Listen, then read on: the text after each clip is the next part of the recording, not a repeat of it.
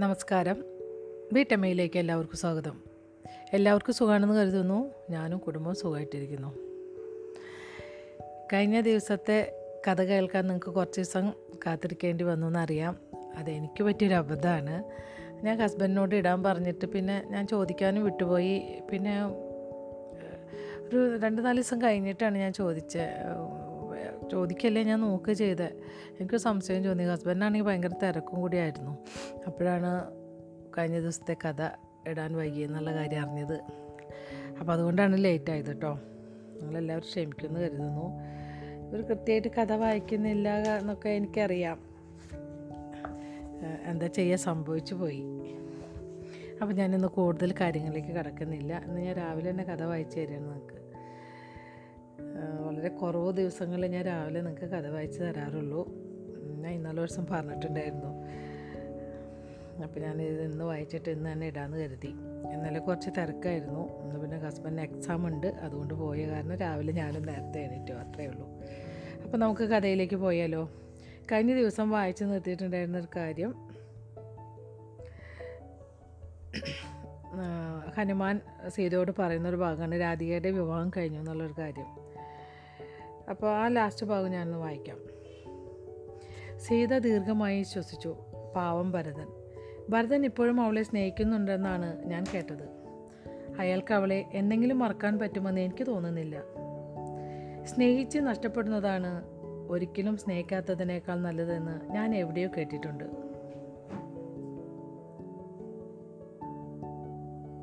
സീത ഹനുമാനെ നോക്കി. എന്നോട് ക്ഷമിക്കണം ഹനുബയ്യ ഞാൻ കുറ്റപ്പെടുത്തുകയല്ല. പക്ഷേ ഒരിക്കലും സ്നേഹിക്കാത്ത ഒരാൾക്ക് അങ്ങനെയൊക്കെ പറയാൻ കഴിയൂ. ഹനുമാൻ തോളുകുലുക്കി അഭിപ്രായം സ്വീകരിച്ചിരിക്കുന്നു. എന്തായാലും താവള മാറുന്ന കാര്യം അവിടെയാണ് നമ്മൾ വായിച്ചു നിർത്തിയിട്ടുണ്ടായിരുന്നത്. ഇനി മുപ്പതാമത്തെ അധ്യായമാണ് കേട്ടോ സീതാരാമന്മാരും ലക്ഷ്മണനും വനവാസം ആരംഭിച്ചിട്ട് ആറ് വർഷം കഴിഞ്ഞു. പത്തൊമ്പത് പേരടങ്ങുന്ന ആ സംഘം ഗോദാവരി നദിയുടെ പടിഞ്ഞാറേ തീരത്തുള്ള പഞ്ചവടി എന്ന സ്ഥലത്ത് താമസമാക്കി. പഞ്ചവടി എന്നാൽ അഞ്ച് വടവൃക്ഷങ്ങൾ നിൽക്കുന്ന സ്ഥലം എന്നാണ് അർത്ഥം.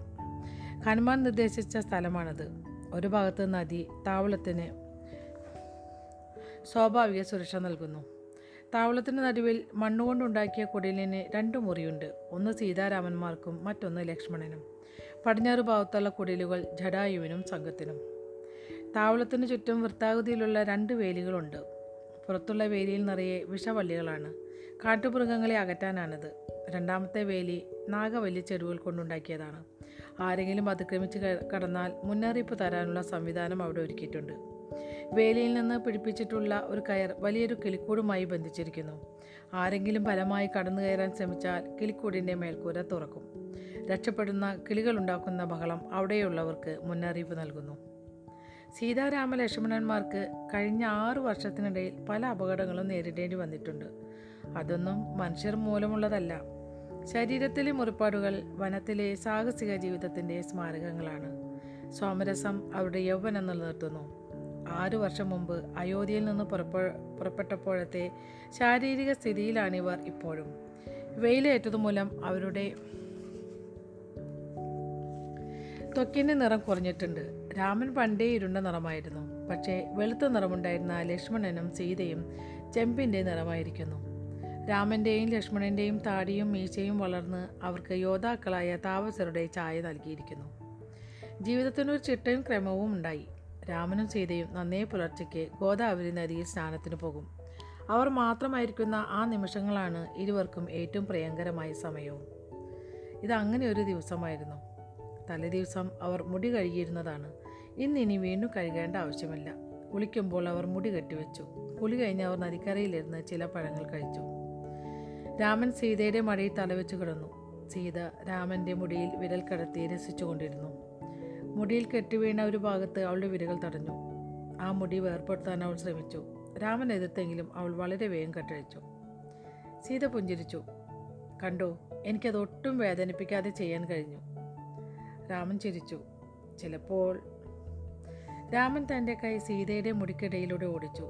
അത് കഴിഞ്ഞ് അവളുടെ തോളിലൂടെ മടി വരെ നീണ്ടുകിടന്നിരുന്നു.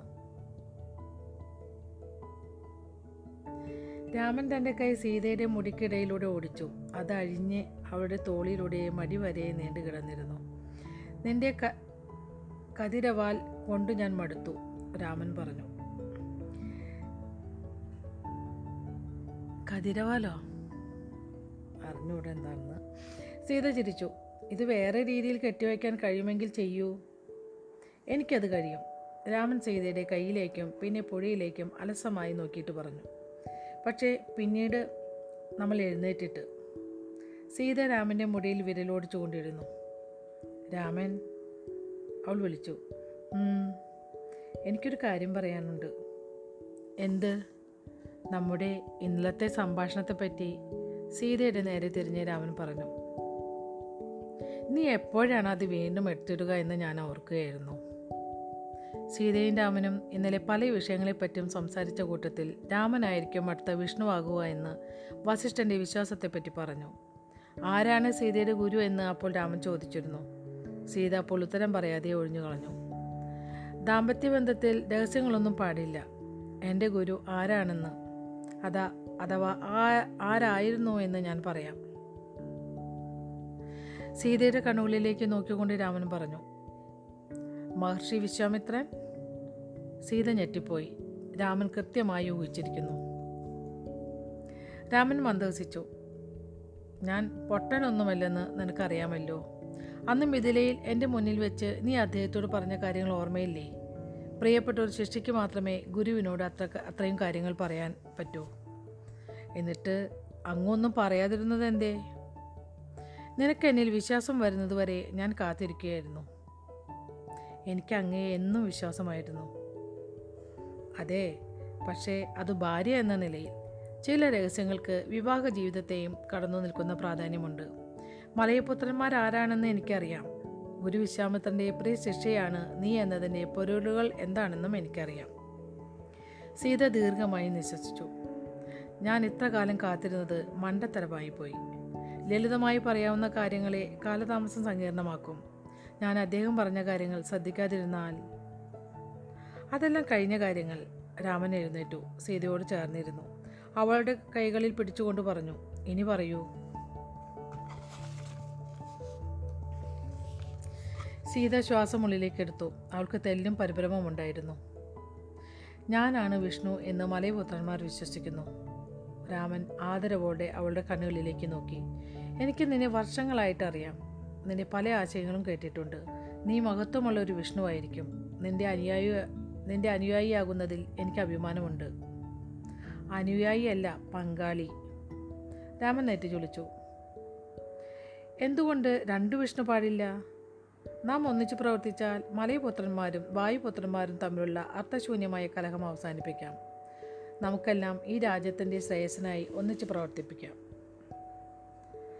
അത് അനുവദനീയമാണോ എന്ന് എനിക്കറിയില്ല. നിയമം ലംഘിച്ചുകൊണ്ടല്ല ഒരു വിഷ്ണു ആരംഭിക്കേണ്ടത്. ഞാൻ നിന്റെ അനുയായി അനുയായിയായി കഴിഞ്ഞുകൊള്ളാം ഒരു വിഷ്ണുവേ പാടുള്ളൂ എന്ന് ഒരു നിയമത്തിലും പറയുന്നില്ല. എനിക്കറിയാം രാമൻ അങ്ങനെ ഒരു നിയമമില്ല. എന്നെ വിശ്വസിക്കൂ. ശരി. അങ്ങനെ ഒരു നിയമമല്ലേ എന്ന സങ്കല്പത്തിൽ നമുക്ക് ഒരുമിച്ച് പ്രവർത്തിക്കാം. മലയപുത്രന്മാർക്കും വായുപുത്രന്മാർക്കും ഒന്നിച്ച് പ്രവർത്തിക്കാൻ കഴിയുമെന്ന് എനിക്ക് ഉറപ്പുണ്ട്. പക്ഷേ ഗുരു വിശ്വാമിത്രന്റെയും ഗുരു വസിഷ്ഠേയും വസിഷ്ഠന്റെയും കാര്യമെങ്ങനെ അവരുടെ ശത്രുത വളരെ ഗാഠമാണ്. മാത്രമല്ല മലയപുത്രന്മാർ എന്നെ അംഗീകരിക്കുകയും വേണം. നമ്മുടെ ഗുരുക്കന്മാർ തമ്മിലുള്ള പ്രശ്നങ്ങൾ ഇങ്ങനെ നിൽക്കുന്ന കാലത്തോളം നമുക്കൊരു കാര്യം ചെയ്യാം സീത പറഞ്ഞു. അവൾ ഒന്നുകൂടി അടുത്തിട്ട് രാമനെ ആലിംഗനം ചെയ്തുകൊണ്ട് പറഞ്ഞു. ഞാനിക്കാരം നേരത്തെ പറയേണ്ടതായിരുന്നു. സീത ഗുരു വസിഷ്ഠൻ ഗുരു വിശ്വാമിത്രനെ പോലെ തന്നെയാണ്. അദ്ദേഹം മഹാബുദ്ധിമാനാണ്. പക്ഷേ മനുഷ്യനല്ലേ? കാര്യങ്ങളെ ചിലപ്പോൾ തെറ്റായി അപഗ്രഥിച്ചേക്കാം ഞാൻ നിയമത്തെ അനുസരിക്കുന്നവനാണ്. പക്ഷേ ഞാനൊരു വിഡ്ഢിയല്ല. സീത ചിരിച്ചു. ഞാൻ അങ്ങേ നേരത്തെ തന്നെ വിശ്വസിക്കേണ്ടിയിരുന്നു. രാമൻ പുഞ്ചിരിച്ചു. ശരിയാണ് വേണ്ടതായിരുന്നു. ഓർക്കുക നമ്മൾ വിവാഹിതരാണ്. അതുകൊണ്ട് ഭാവിയിൽ ഇക്കാര്യം നിനക്കെതിരെ എപ്പോൾ വേണമെങ്കിലും വേണമെങ്കിലും എനിക്ക് പ്രയോഗിക്കാൻ കഴിയും. സീത പൊട്ടിച്ചിരിച്ചുകൊണ്ട് രാമന്റെ തോളിൽ കളിയായി അടിച്ചു. രാമൻ അവളുടെ കൈകളിൽ പിടിച്ച് തന്നോട് അടുപ്പിച്ച് അവളെ ചുംബിച്ചു. പരസ്പരം ആലിംഗ ആലിംഗനബദ്ധരായി നിശബ്ദരായി അവർ ഗോദാവരിയെ വീക്ഷിച്ചുകൊണ്ടിരുന്നു. നാം ഇപ്പോൾ എന്താണ് ചെയ്യേണ്ടത്? സീത ചോദിച്ചു. വനവാസം കഴിയുന്നവരെ ഒന്നും ചെയ്യാനില്ല. തയ്യാറെടുക്കുക മാത്രം. ഗുരു വസിഷ്ഠൻ എന്നെ അംഗീകരിച്ചിരിക്കുന്നു. അതുകൊണ്ട് നമ്മുടെ പങ്കാളിത്തത്തിൽ അദ്ദേഹത്തിന് എതിർപ്പുണ്ടാവുമെന്ന് തോന്നുന്നില്ല. പക്ഷേ ഗുരു വിശ്വാമിത്രൻ അദ്ദേഹം എന്നെ അംഗീകരിച്ചിട്ടില്ല. നിങ്ങൾ തമ്മിൽ എന്താണ് പ്രശ്നം? മിഥിലയിൽ വെച്ച് അദ്ദേഹം അങ്ങനെ ചെയ്യാൻ എന്താണ് കാരണം? മഹർഷി അദ്ദേഹത്തിന്റെ വിഷ്ണുവിനെ രക്ഷിക്കാൻ ശ്രമിക്കുകയായിരുന്നു. അദ്ദേഹത്തിന്റെ ജീവിതത്തിലെ ഏറ്റവും പ്രധാന കാര്യം. തന്റെ മാതൃരാജ്യത്തിന്റെ നന്മയ്ക്ക് വേണ്ടി പ്രവർത്തിക്കുകയായിരുന്നു എന്ന് കരുതി ദിവ്യാസ പ്രയോഗത്തിൽ അദ്ദേഹം കാണിച്ച കരുതലില്ലായ്മ ഞാൻ അവഗണിക്കുന്നു എന്ന് കരുതരുത്. അദ്ദേഹത്തിന്റെ പൂർവചരിത്രമൊക്കെ എനിക്ക് നന്നായിട്ട് അറിയാം. അപ്പോൾ നമ്മൾ ഇപ്പോൾ തീരുമാനിച്ച കാര്യത്തെ പറ്റിയൊന്നും മലയപുത്രന്മാരോട് പറയേണ്ട അല്ലേ? ഇല്ല വാസ്തവത്തിൽ വായുപുത്രന്മാരോട് തന്നെ ഇക്കാര്യം ഇപ്പോൾ പറയാമോ എന്ന് എനിക്ക് സംശയമുണ്ട്. നമുക്ക് കാത്തിരിക്കാം. നമുക്ക് നമുക്കിതൊക്കെ പറയാവുന്ന ഒരാൾ വായുപുത്രന്മാരിലുണ്ട്. നിനക്ക് ഏതെങ്കിലും വായുപുത്രനെ എങ്ങനെ അറിയാം? എന്നെ അവരെല്ലാവരും ചേർന്ന് വിഷ്ണുവായി അംഗീകരിക്കുന്നത് വരെ അവരിൽ ആരെങ്കിലും പരിചയപ്പെടുന്നതിൽ നിന്ന് എന്നെ ഗുരു വസിഷ്ഠൻ വിലക്കിയിരിക്കുകയാണ്. അതുകൊണ്ട് പ്രശ്നങ്ങൾ പ്രശ്നങ്ങളുണ്ടാവുമത്രേ. അദ്ദേഹത്തെ എനിക്ക് പരിചയപ്പെടുത്തിയത് ഗുരു വസിഷ്ഠനല്ല ഭാഗ്യവശാൽ അങ്ങനെ ഒരാളെ പരിചയപ്പെടുത്ത പരിചയപ്പെട്ടതാണ്. ഗുരുകുലത്തിലെ ഒരു കൂട്ടുകാരി വഴിയാണ് അദ്ദേഹത്തെ ഞാൻ പരിചയപ്പെട്ടത്. എനിക്ക് തോന്നുന്നത് അദ്ദേഹത്തിന് നമ്മെ ഉപദേശിക്കുവാനും സഹായിക്കുവാനും കഴിയും എന്നാണ്. ആരാണത്? രാധികയുടെ അമ്മാവന്റെ മകനാണ് അദ്ദേഹം. രാധിക? ഭരതന്റെ രാധിക? സീത പുഞ്ചിരിച്ചുകൊണ്ട് പറഞ്ഞു അതെ ഭരതൻ ഇപ്പോഴും അവളെ സ്നേഹിക്കുന്നുണ്ടെന്ന് നിനക്കറിയാമോ? ഞാൻ കേട്ടു പക്ഷേ അതെ അവളുടെ ഗോത്രത്തിന്റെ നിയമം അവളെ ബുദ്ധിമുട്ടിക്കേണ്ട എന്ന് ഞാൻ ഭരതനോട് പറഞ്ഞിരുന്നു. രാധിക പറഞ്ഞത് മറ്റൊരു കാരണമായിരുന്നുവെന്ന് സീതയ്ക്കറിയാം. ഇനി അതൊക്കെ പറഞ്ഞിട്ട് എന്ത് കാര്യം? കഴിഞ്ഞത് കഴിഞ്ഞു. അവളുടെ സഹോദരന്റെ പേരെന്ത്? ആ വായുപുത്രന്റെ ഹനുബയ്യ. ഹനുബയ്യ? അതെ അങ്ങനെയാണ് ഞാൻ അദ്ദേഹത്തെ വിളിക്കുന്നത്. ലോക ലോകം അദ്ദേഹത്തെ അറിയുന്നത് ദേവനായ ഹനുമാനായിട്ടാണ്. ഇനി മറ്റൊരു ഭാഗമാണിത് കേട്ടോ ഹനുമാൻ പുഞ്ചിരിച്ചു. കൈകൾ കൂപ്പി തല കുനിച്ചുകൊണ്ട് പറഞ്ഞു വിഷ്ണുവായ സീതാദേവിയെയും വിഷ്ണുവായ ശ്രീരാമനെയും ഞാൻ വന്ദിക്കുന്നു. സീതയും രാമനും അമ്പരപ്പോടെ പരസ്പരം നോക്കി. തങ്ങളൊരു വേട്ടയ്ക്ക് പോവുകയാണെന്ന് സീതയും രാമനും മലയപുത്രന്മാരോടും ലക്ഷ്മണനോടും പറഞ്ഞിരുന്നു. അവർ ആരും അറിയാതെ ഒരു ദിവസം വഞ്ചിയിൽ യാത്ര ചെയ്ത് ഗോദാവരിയിലൂടെ ഹനുമാൻ കാത്തു നിൽക്കുമെന്ന് പറഞ്ഞ സ്ഥലത്തെത്തി. സീത ഹനുമാനെ രാമനെ പരിചയപ്പെടുത്തി കൊടുത്തു അവരുടെ തീരുമാനത്തെപ്പറ്റിയും പറഞ്ഞു. ഹനുമാൻ ആ തീരുമാനം അസ്വീകാര്യമായി തോന്നിയില്ലെന്ന് മാത്രമല്ല അദ്ദേഹം അതിനെ സ്വാഗതം ചെയ്യുകയും ചെയ്തു. പക്ഷേ ഗുരു വിശ്വാമിത്രനും ഗുരു വസിഷ്ഠനും ഇത് സമ്മതിക്കുമെന്ന് അങ്ങ് കരുതുന്നുണ്ടോ? സീത ചോദിച്ചു. എനിക്കറിഞ്ഞുകൂടാ രാമൻ ഹനുമാൻ പറഞ്ഞു. എന്നിട്ട് രാമനെ നോക്കിക്കൊണ്ട് പറഞ്ഞു. ഗുരു വസിഷ്ഠൻ അങ്ങായിരിക്കണം. വിഷ്ണു ഗുരു വസിഷ്ഠൻ അങ്ങായിരിക്കണം. വിഷ്ണു എന്ന് പറഞ്ഞത് കേട്ട് ഗുരു വിശ്വാമിത്രൻ ഗോപ ഗോപാകുലനായിരുന്നു. ഗോപാകുലനല്ല കേട്ടോ ഗോപാകുലനായിരുന്നു. ശോ ചിലതൊക്കെ തെറ്റി വായിക്കുന്നുണ്ട് കേട്ടോ ഞാൻ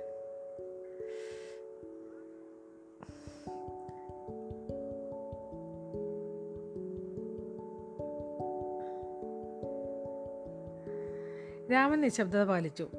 ഹനുമാൻ തുടർന്നു. അങ്ങയുടെ സഹോദരൻ ലക്ഷ്മണൻ ധീരനും വിശ്വസ്തനുമാണ്. അദ്ദേഹം അങ്ങയ്ക്ക് വേണ്ടി മരിക്കും. പക്ഷേ ചിലപ്പോൾ പുറത്തറിയാൻ പാടില്ലാത്ത രഹസ്യങ്ങൾ അദ്ദേഹം പുറത്തുവിട്ടെന്ന് വരാം. രാമൻ ക്ഷമാപണപൂർവം പുഞ്ചിരിച്ചു. ശരിയാണ്. ഒരിക്കൽ അവൻ അത് അർശനേമിജിയുടെ മുമ്പിൽ വെച്ച് പറഞ്ഞു. എന്തെങ്കിലും കുഴപ്പം വരുമെന്ന് അവൻ വിചാരിച്ചിട്ടില്ല. തീർച്ചയായും ഹനുമാൻ പറഞ്ഞു. അദ്ദേഹത്തിന് അങ്ങയെപ്പറ്റി വളരെ അഭിമാനമാണ്. അദ്ദേഹം അങ്ങയെ വളരെയധികം സ്നേഹിക്കുകയും ചെയ്യുന്നു. പക്ഷേ സ്നേഹം കൊണ്ട് അദ്ദേഹം ചിലപ്പോൾ അബദ്ധങ്ങൾ പ്രവർത്തിക്കുന്നു. ദയവായി എന്നെ തെറ്റിദ്ധരിക്കരുത്. നിങ്ങൾ തമ്മിലുണ്ടാക്കിയ ധാരണയെപ്പറ്റി ഇപ്പോൾ അദ്ദേഹത്തോട് പറയേണ്ട. എന്നെപ്പറ്റിയും തൽക്കാലത്തെ തൽക്കാലത്തേക്കെങ്കിലും. സമ്മതഭാവത്തിൽ രാമൻ തലകുലുക്കി. ഗുരു വസിഷ്ഠനും ഗുരു വിശ്വാമിത്രനും തമ്മിലുള്ള ശത്രുതയ്ക്ക് എന്താണ് കാരണം? സീത ചോദിച്ചു. എനിക്കിതുവരെ അത് കണ്ടെത്താനായിട്ടില്ല. ശരിയാണ് രാമൻ പറഞ്ഞു. ഗുരു വസിഷ്ഠനും അതേപ്പറ്റി സംസാരിക്കാറില്ല. എനിക്കുറപ്പില്ല ഹനുമാൻ പറഞ്ഞു. നന്ദിനി എന്നു പേരായ ഒരു സ്ത്രീക്ക് ഇതിൽ കാര്യമായ പങ്കുണ്ട് എന്നാണ് ഞാൻ കേട്ടിരിക്കുന്നത്. ശരിക്കും? സീത ചോദിച്ചു. ഒരു സ്ത്രീയാണോ അവരുടെ വഴക്കിന് കാരണം? വല്ലാത്ത കഷ്ടം തന്നെ ഹനുമാൻ പുഞ്ചിരിച്ചു. വേറെയും പ്രശ്നങ്ങൾ പറഞ്ഞു കേൾക്കുന്നുണ്ട്. ആർക്കും നിശ്ചയമില്ല. ഇതെല്ലാം ഊഹങ്ങളാണ്. എന്തായാലും ഏറ്റവും പ്രധാനപ്പെട്ട കാര്യം മലയപുത്രന്മാരും വായുപുത്രന്മാരും ഇക്കാര്യത്തിൽ ഒന്നിക്കുമോ എന്നതാണ്. രാമൻ ചോദിച്ചു. ഞങ്ങൾ രണ്ടുപേരും വിഷ്ണുവാകാൻ അവർ സമ്മതിക്കുമോ? സീത പറഞ്ഞത് ഒരു നിയമവും അതിനെ എതിർക്കുന്നില്ല എന്നാണ്. പക്ഷേ വിഷ്ണുവിനെയും മഹാദേവനെയും സംബന്ധിച്ച പതിവ് നടപടിക്രമങ്ങൾക്ക് വിരുദ്ധമാണ് അത് അല്ലേ? ഹനുമാൻ ചെറുചിരിയോടെ ചോദിച്ചു വിഷ്ണു മഹാദേവൻ എന്നീ പ്രസ്ഥാനങ്ങൾ തുടങ്ങിയിട്ട് കാലം എത്രയായി എന്ന് അങ്ങേക്ക് അറിയുമോ? എനിക്കറിഞ്ഞുകൂടാ രാമനും പറഞ്ഞു. ആയിരക്കണക്കിന് വർഷങ്ങളായി കാണും. മനുവിന്റെ കാലം മുതലെങ്കിലും. ശരിയാണ് ഹനുമാൻ പറഞ്ഞു. വിഷ്ണുവിന്റെയും മഹാദേവന്റെയും ഗോത്രങ്ങൾ അനുശോചിക്കുന്ന നടപടികൾ അനുസരിച്ച് എത്ര വിഷ്ണുവും എത്ര മഹാദേവനും ഇതുവരെ വന്നുപോയി എന്ന് അങ്ങേക്കറിയാമോ? രാമൻ സീതയെ നോക്കി എന്നിട്ട് ഹനുമാനോട് പറഞ്ഞു എനിക്കറിഞ്ഞുകൂടാ. ഹനുമാൻ കണ്ണുറുക്കിക്കൊണ്ട് പറഞ്ഞു പൂജ്യം. ശരിക്കും? ഒരിക്കൽ പോലും ശരിയായ നടപടിക്രമങ്ങൾ അനുസരിച്ച് ഇന്നേ വരെ ഒരു വിഷ്ണുവോ ഒരു മഹാദേവനോ ആവിർഭവിച്ചിട്ടില്ല. ശരിയായി ആസൂത്രണം ചെയ്ത പദ്ധതികൾ ദുരുപയോഗം ചെയ്യപ്പെടാൻ സാധ്യതയുണ്ട്. എപ്പോഴും വിസ്മയങ്ങൾ സംഭവിക്കുന്നു. രാമൻ മന്ദഹസിച്ചു. ചിട്ടകളും പദ്ധതികളും ഇഷ്ടപ്പെടാത്ത ഒരു രാജ്യമാണല്ലോ നമ്മുടേത്. അത് ശരിയാണ് ഹനുമാൻ പറഞ്ഞു. ഇതുവരെ ആവിർഭവിച്ച മഹാദേവന്മാർക്കും വിഷ്ണുമാർക്കും തങ്ങളുടെ ദൗത്യം വിജയിപ്പിക്കാൻ കഴിയാതെ പോയത് അവരുടെ പദ്ധതികൾ കീറുകൃത്യമായിരുന്നു എന്നതുകൊണ്ടാണ്. അവർക്ക് വിജയിക്കാൻ കഴിഞ്ഞത് അവർക്കുള്ളതെല്ലാം ഈ നാടിനു വേണ്ടി സമർപ്പിച്ചതുകൊണ്ടാണ്. അങ്ങനെ ചിന്തിക്കുന്ന വലിയൊരു വിഭാഗം അവരുടെ അനുയായികളുമായി താല്പര്യമാണ് പ്രധാനം പദ്ധതികളല്ല. അപ്പോൾ മലയപുത്രന്മാരെയും വായുപുത്രന്മാരെയും അനുനയിപ്പിക്കാനുള്ള നമ്മുടെ ശ്രമം വിജയിക്കുമെന്നാണ് അങ്ങ് കരുതുന്നത്. സീത ചോദിച്ചു. തീർച്ചയായും ഹനുമാൻ പറഞ്ഞു അവർ നമ്മുടെ നാടിനെ സ്നേഹിക്കുന്നില്ലേ? എത്രത്തോളം നമ്മൾ വിജയിക്കും എന്ന് ചോദിച്ചാൽ എനിക്കറിയില്ല എന്നായിരിക്കും ഉത്തരം. പക്ഷേ നമുക്ക് സമയമുണ്ട്. സപ്തസിന്ധുവിലേക്ക് നിങ്ങൾ തിരിച്ചു ചെല്ലും വരെ നമുക്കൊന്നും ചെയ്യാനില്ല.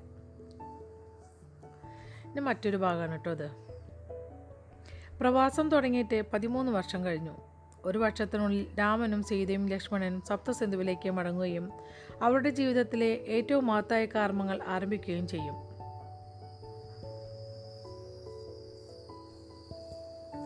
ഇതിനിടെ വായുപുത്രന്മാരെ കൊണ്ട് സീതയെ അംഗീകരിപ്പിക്കുന്നതിൽ ഹനുമാൻ വിജയിച്ചിരുന്നു. അരിഷ്ടനേമിയും മറ്റു ചില മലയപുത്രന്മാരും രാമനെ അനുകൂലിക്കാൻ ആരംഭിച്ചു. രാമനും സീതയും വിഷ്ണുപദം പങ്കിടുന്നതിൽ വസിഷ്ഠൻ വസിഷ്ഠന് എതിർപ്പൊന്നുമില്ല. പക്ഷേ വിശ്വാമിത്രൻ അദ്ദേഹം ഒരു പ്രശ്നം തന്നെയാണ്. അദ്ദേഹം വിസമ്മതിച്ചാൽ മലയപുത്രന്മാരുടെ കൂട്ടായ പിന്തുണ പ്രതീക്ഷിക്കാനാവില്ല. എന്തെന്നാൽ തങ്ങളുടെ നേതാവിനെ അനുസരിക്കുന്ന അച്ചടക്കമുള്ള ഒരു സമൂഹമാണ് അവരുടേതും. പക്ഷേ സീതയുടെയും രാമന്റെയും മനസ്സിൽ അത്തരം ചിന്തകളൊന്നുമല്ല ഇപ്പോഴുള്ളത്. അവർ അസ്തമയ സൂര്യന്റെ നിറപ്പകർച്ചകൾ നോക്കിക്കൊണ്ട് താവളത്തിൽ വെറുതെ ചുറ്റി നടക്കുകയായിരുന്നു. പെട്ടെന്ന് അവരുടെ മുന്നറിയിപ്പ് സംവിധാനം പ്രവർത്തിച്ചു. പക്ഷിക്കൂടുകൾ തുറക്കുകയും പക്ഷികൾ വലിയ ശബ്ദത്തോടെ കൂട് വിട്ട് പറന്നു പോവുകയും ചെയ്തു. ആരോ അനധികൃതമായി തങ്ങളുടെ അതിർത്തിക്കുള്ളിൽ കടന്നിരിക്കുന്നു. എന്തായിരുന്നു അത്? ലക്ഷ്മണൻ ചോദിച്ചു. കടന്നു കയറിയത് മൃഗങ്ങളല്ല എന്ന് രാമന്റെ സഹജവാസന പറഞ്ഞു. ആയുധങ്ങൾ രാമൻ ശാന്തമായി കൽപ്പിച്ചു. സീതയും ലക്ഷ്മണനും തങ്ങളുടെ വാളുകളെടുത്തു അരയിൽ കൊളുത്തി. ലക്ഷ്മണൻ അമ്പും വില്ലും എടുത്തു രാമന് നൽകി. തന്റെ അമ്പും വില്ലും ലക്ഷ്മണൻ എടുത്തു. ഇരുവരും വില്ലു ജടായുവും സംഘവും ആയുധസജ്ജരായി പാഞ്ഞെത്തി. രാമനും ലക്ഷ്മണനും തങ്ങളുടെ ആവനാഴിയിൽ അമ്പു നിറച്ചു. സീത നീളമുള്ളൊരു കുന്തമെടുത്തു. രാമൻ തന്റെ വാൾ അരയിൽ തൂക്കിയിട്ടു. ഇതിനു പുറമെ ഉറയിലിട്ട ഒരു കത്തി അവർ പിന്നിൽ തിരികെ. ആരായിരിക്കും അത്? ജഡായി ചോദിച്ചു. എനിക്കറിയില്ല രാമൻ പറഞ്ഞു. ലക്ഷ്മണവിത്തി സീത ചോദിച്ചു. ലക്ഷ്മണഭിത്തി എന്നറിയപ്പെടുന്നത് പ്രധാന കുടിലിനോട് ചേർന്ന് നിർമ്മിച്ച അതിവിദഗ്ധമായൊരു സുരക്ഷാ സംവിധാനമാണ്. അഞ്ചടി ഉയരത്തിൽ മൂന്ന് വശവും മറച്ച സമചതുരാകൃതിയിലുള്ള ചെറിയൊരു മുറിയാണത്. പ്രധാന കുടിലിന് അഭിമുഖമായ ഭാഗം മാത്രം തുറന്നു കിടന്നു ദൂരെ നിന്ന് നോക്കിയാൽ ഒരു അടുക്കളയാണെന്നേ തോന്നൂ. ഇതിനുള്ളിൽ യോദ്ധാക്കൾക്ക് യഥേഷ്ടം ഒളിച്ചിരുന്ന് ശത്രുക്കളെ നിരീക്ഷിക്കാം. അവർ മുട്ടിന്മേൽ നിൽക്കണമെന്ന് മാത്രം. പുറംഭാഗത്ത് ഒരു അടപ്പും പാചകത്തിനുള്ള മൺതിട്ടയുമുണ്ട്. ഇതിന്റെ പകുതി ഭാഗത്ത് മേൽക്കൂരയുമുണ്ട്. മൂന്ന് വശത്തുമുള്ള ഭിത്തികളിൽ ദ്വാരങ്ങളുണ്ട്. പുറത്തേക്ക് വ്യാസം കൂടി വരുന്ന ദ്വാരങ്ങൾ. ഒറ്റനോട്ടത്തിൽ വായു കിട്ടാനുണ്ടാക്കിയ ജാലികളാണെന്നേ തോന്നൂ. ശത്രുവിനെ നിരീക്ഷിക്കുകയാണ് അതിന്റെ പ്രധാന ധർമ്മം. ദ്വാരത്തിൽ കൂടി അമ്പയിക്കുകയും ചെയ്യാം.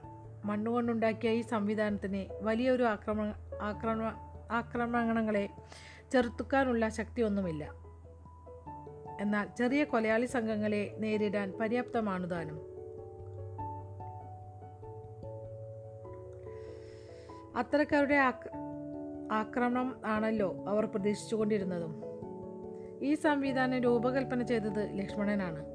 എല്ലാവരും ചേർന്ന് നിർമ്മിച്ചു. മകരന്ദനാണ് അതിനെ ലക്ഷ്മണ ഭിത്തി എന്ന് പേരിട്ടത്. ശരി രാമൻ പറഞ്ഞു.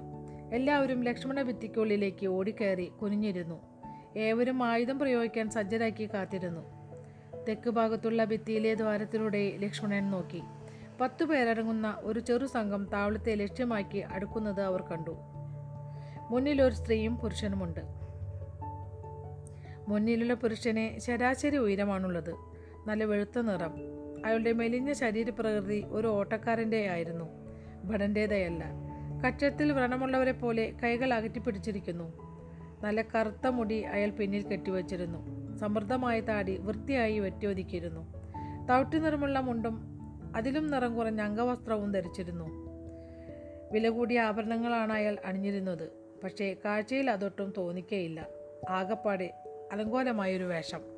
കൂടെയുള്ള സ്ത്രീക്ക് അയാളുടെ നേരിയ ചായയുണ്ട് സഹോദരിയാവാം. ഊർമിളയെപ്പോലെ പൊക്കം കുറഞ്ഞ് മഞ്ഞുപോലെ വെളുത്ത ശരീരം. ഭ്രാന്ത് പിടിപ്പിക്കുന്ന സൗന്ദര്യം. കൂർത്ത നാസികകൾ. ഉയർന്ന കവിളലുകൾ. കാന്തികാകർഷണമുള്ള കണ്ണുകൾ. മെലിഞ്ഞ ശരീരപ്രകൃതിയാണെങ്കിലും അസാമാന്യ വലുപ്പമുള്ള സ്തനങ്ങൾ. മാന്തളിരിന്റെ നിറമുള്ള വില കൂടിയ വസ്ത്രമാണ് അവൾ ധരിച്ചിരുന്നത്.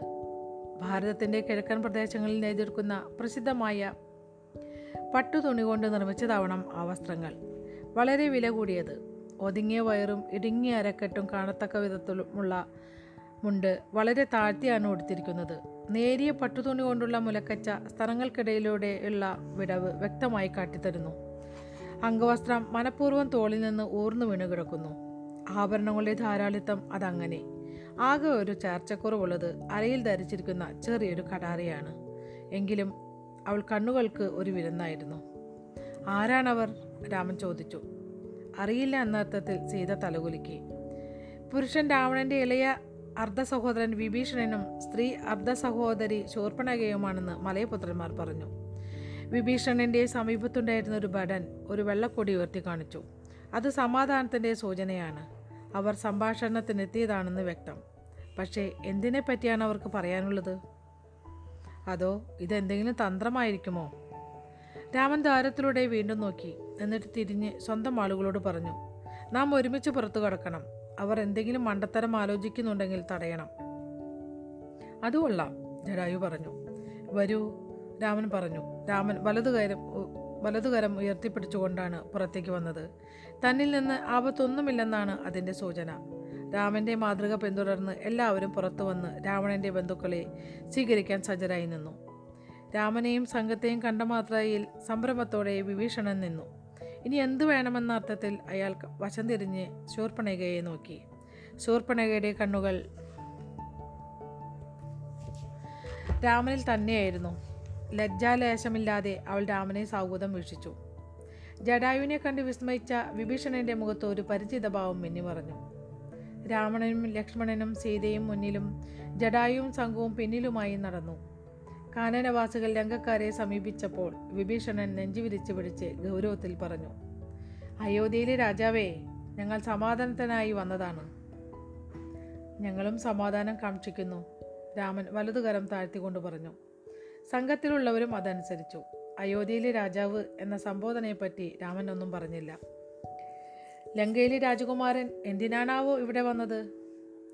തന്നെ തിരിച്ചറിഞ്ഞതിൽ വിഭീഷണൻ സന്തുഷ്ടനായി. അപ്പോൾ സപ്തസന്ധിയിലുള്ളവർക്ക് ലോകവിവരമുണ്ട്. ഞങ്ങൾ അങ്ങനെയല്ല ധരിച്ചിരുന്നത്.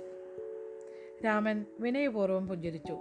ഈ സമയം ശൂർപ്പണക ഒരു തൂവാല കൊണ്ട് തന്റെ മൂക്കു മറച്ചു. ലക്ഷ്മണൻ ചായം തേച്ച് ഭംഗിപ്പെടുത്തിയ അവളുടെ നഖങ്ങൾ ശ്രദ്ധിച്ചു. ഓരോന്നിന്റെയും ഓരോന്നിനും മുറത്തിന്റെ ആകൃതിയാണ് ഉണ്ടായിരുന്നത്. അതുകൊണ്ടാവാം അവൾക്ക് ആ പേര് കിട്ടിയത്. ശൂർപ്പ.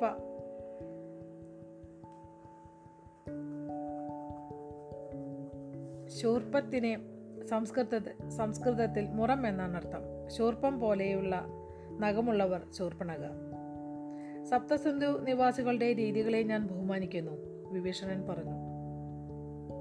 ശൂർപ്പണകയുടെ ഓരോ ചലനവും സൂക്ഷ്മമായി നിരീക്ഷിക്കുകയായിരുന്നു സീത. അവൾ തന്റെ ഭർത്താവിനെ കണ്ണിമയ്ക്കാതെ നോക്കുന്നത് സീത ശ്രദ്ധിച്ചു. അവളുടെ നീല നിറമുള്ള കണ്ണുകൾക്ക് എന്തൊരു വശ്യത. അവൾ പൂശിയ സുഗന്ധതൈലത്തിന്റെ ഗന്ധം ചുറ്റുപാടും പ്രസരിക്കുന്നുണ്ടായിരുന്നു. ആശ്രമ പരിസരത്തെ അസുഖകരമായ ഗന്ധത്തിൽ നിന്ന് രക്ഷപ്പെടാനാവാം അവൾ തൂവാല കൊണ്ട് മൂക്കുപൊത്തി പിടിച്ചിരിക്കുന്നത്. അകത്തു കയറിയിരിക്കാം. തങ്ങളുടെ കുടിലിലേക്ക് ചൂണ്ടിക്കൊണ്ട് രാമൻ പറഞ്ഞു വേണ്ട നന്ദി രാജാവേ. ഞാൻ ഇവിടെ നിന്നുകൊള്ളാം വിഭീഷണൻ പറഞ്ഞു. ജഡായുവിന്റെ സാന്നിധ്യം വിഭീഷണനെ അസ്വസ്ഥനാക്കി. ഇനിയും ഇതുപോലെ അപ്രതീക്ഷിത അനുഭവങ്ങൾ ഉണ്ടാകേണ്ട എന്ന് കരുതിയാണ് കുടിലിനകത്തേക്ക് പോവേണ്ട എന്ന് പറഞ്ഞത്. സപ്തസന്ധു നിവാസികളുടെ മുഖ്യ ശത്രുവിന്റെ സഹോദരനാണ് താൻ. ഇവിടെ നിന്ന് സംസാരിക്കുന്നതാണ് സുരക്ഷിതം. ശരി സുവർണലങ്കയിലെ രാജകുമാരന്റെ സന്ദർശനം കൊണ്ട് ഞങ്ങൾ ആദരിക്കപ്പെട്ടിരിക്കുന്നു. ഞങ്ങൾ എന്താണാവോ ചെയ്യേണ്ടത്? രാമൻ ചോദിച്ചു. ശൂർപ്പണക കാമലോലുപ ശൂർപ്പണക കാമലോലുപമായ ശബ്ദത്തിൽ പറഞ്ഞു സുന്ദരൻ ഞങ്ങൾ അഭയം തേടി വന്നതാണ്. എനിക്ക് മനസ്സിലായില്ല രാമൻ പറഞ്ഞു. അതിസുന്ദരിയെങ്കിലും തനിക്ക് പരിചയമില്ലാത്ത ഒരു സ്ത്രീ തന്റെ സൗന്ദര്യത്തെ പ്രശംസിച്ച് പറയുന്നത് കേട്ട് ക്ഷണനേരത്തേക്ക് രാമൻ കുഴങ്ങിപ്പോയിരുന്നു. നിങ്ങളെ സഹായിക്കാൻ ഞങ്ങൾക്കാകുമെന്ന് തോന്നുന്നില്ല. പ്രത്യേകിച്ചും നിങ്ങൾ ഞങ്ങൾ ഇനി ആരെ സമീപിക്കും? അങ്ങയെ അല്ലാതെ വിഭീഷണൻ പറഞ്ഞു. സപ്തസന്ധുവിൽ ആരും ഞങ്ങളെ സ്വീകരിക്കുകയില്ല കാരണം ഞങ്ങൾ രാവണന്റെ സഹോദരങ്ങളാണ്. പക്ഷെ അങ്ങു പറഞ്ഞാൽ മറുത്തു പറയാത്ത അനേകം പേർ സപ്തസന്ധുവിലുണ്ട് ഞാനും എന്റെ സഹോദരിയും വളരെ കാലമായി രാവണന്റെ ദുഷ്കർമ്മങ്ങൾക്ക് ഇരകളായിക്കൊണ്ടിരിക്കുന്നു. ഞങ്ങൾക്ക് രക്ഷപ്പെട്ടേ മതിയാവൂ. രാമൻ നിശബ്ദത പാലിച്ചു. അയോധ്യയിലെ മഹാരാജൻ വിഭീഷണൻ തുടർന്നു. ഞാൻ ലങ്കക്കാരനായിരിക്കാം പക്ഷേ ഞാൻ നിങ്ങളുടെ സ്വന്തം ഒരാളെ പോലെയാണ് ഞാൻ അങ്ങയുടെ മാർഗത്തെ ആദരിക്കുന്നു. രാവണന്റെ രാക്ഷസീയമായ ചെയ്തികളെയോ പണക്കൊഴുപ്പിനെയോ ഞാൻ തെല്ലും വിലമതിക്കുന്നില്ല. ശൂർപ്പണകയും എന്നെപ്പോലെയാണ്. അങ്ങയ്ക്ക് ഞങ്ങളോട് ചില കടമകളുണ്ടെന്ന് അങ്ങയ്ക്ക് തോന്നുന്നില്ലേ? സീത ഇടയ്ക്ക് കയറി പറഞ്ഞു പഴയൊരു കവിതയിലെ വരികൾ ഞാൻ ഓർക്കുന്നു.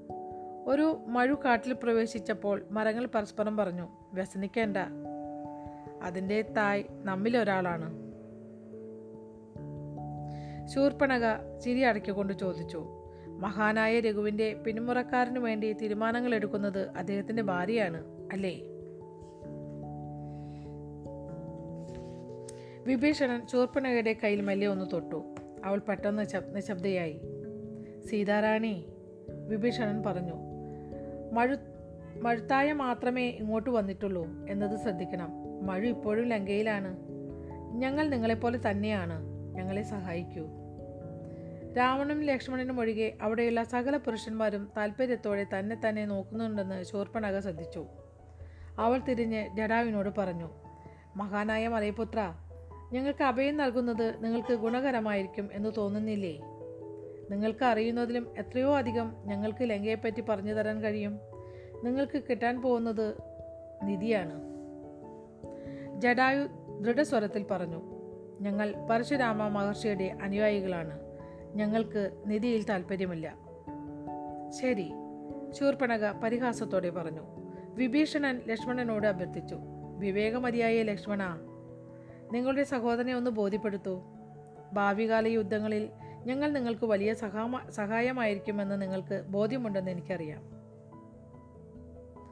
ലങ്കയിലെ രാജകുമാരൻ എനിക്ക് നിങ്ങളോട് യോജിക്കാൻ സാധിക്കും. നമുക്ക് രണ്ടുപേർക്കും തെറ്റുപറ്റുകയാണെങ്കിൽ. വിഭീഷണൻ നിരാശനായി കാണപ്പെട്ടു. വിഭീഷണകുമാര രാമൻ പറഞ്ഞു. എനിക്ക് വിഷമമുണ്ട് പക്ഷേ വിഭീഷണൻ ഇടയ്ക്ക് കയറി പറഞ്ഞു. ദശരഥ ദശരഥപുത്ര മിഥിലയിലെ യുദ്ധം ഓർമ്മിക്കുക. എന്റെ സഹോദരൻ രാവണൻ നിങ്ങളുടെ ശത്രുവാണ്. അയാൾ എന്റെയും ശത്രുവാണ്. നാം തമ്മിലുള്ള സൗഹൃദത്തിന് ഇക്കാര്യം പോരെ? രാമൻ നിശബ്ദത പാലിച്ചു. മഹാനായ രാജാവേ ലങ്കയിൽ നിന്ന് രക്ഷപ്പെട്ടതുവഴി ഞങ്ങളുടെ ജീവൻ ഞങ്ങൾ അപകടത്തിൽപ്പെടുത്തിയിരിക്കുകയാണ്. കുറച്ചു കാലത്തേക്ക് ഞങ്ങളുടെ നിങ്ങളെ ഞങ്ങളെ നിങ്ങളുടെ അതിഥികളായി സ്വീകരിച്ചുകൂടെ? ഞങ്ങൾ കുറച്ച് ദിവസം കഴിഞ്ഞാൽ പോയിക്കൊള്ളാം. അതിഥി ദേവോഭവ എന്നല്ലേ? തൈത്തരീയ ഉപനിഷത്തിൽ പറയുന്നത് ശക്തൻ ദുർബലനെ സംരക്ഷിക്കണമെന്ന് സ്മൃതികളിൽ പറയുന്നില്ലേ? ഞങ്ങളാകെ ആവശ്യപ്പെടുന്നത് കുറച്ച് ദിവസത്തെ അഭയം മാത്രം. ദയവായി ഞങ്ങളെ സ്വീകരിക്കൂ. സീത രാമനെ നോക്കി ദീർഘമായി നിശ്വസിച്ചു. ഒരു നിയമം ഉദ്ധരിക്കപ്പെട്ടിരിക്കുന്നു. അടുത്തതായി എന്താണ് സംഭവിക്കുക എന്നത് സീതയ്ക്കറിയാം.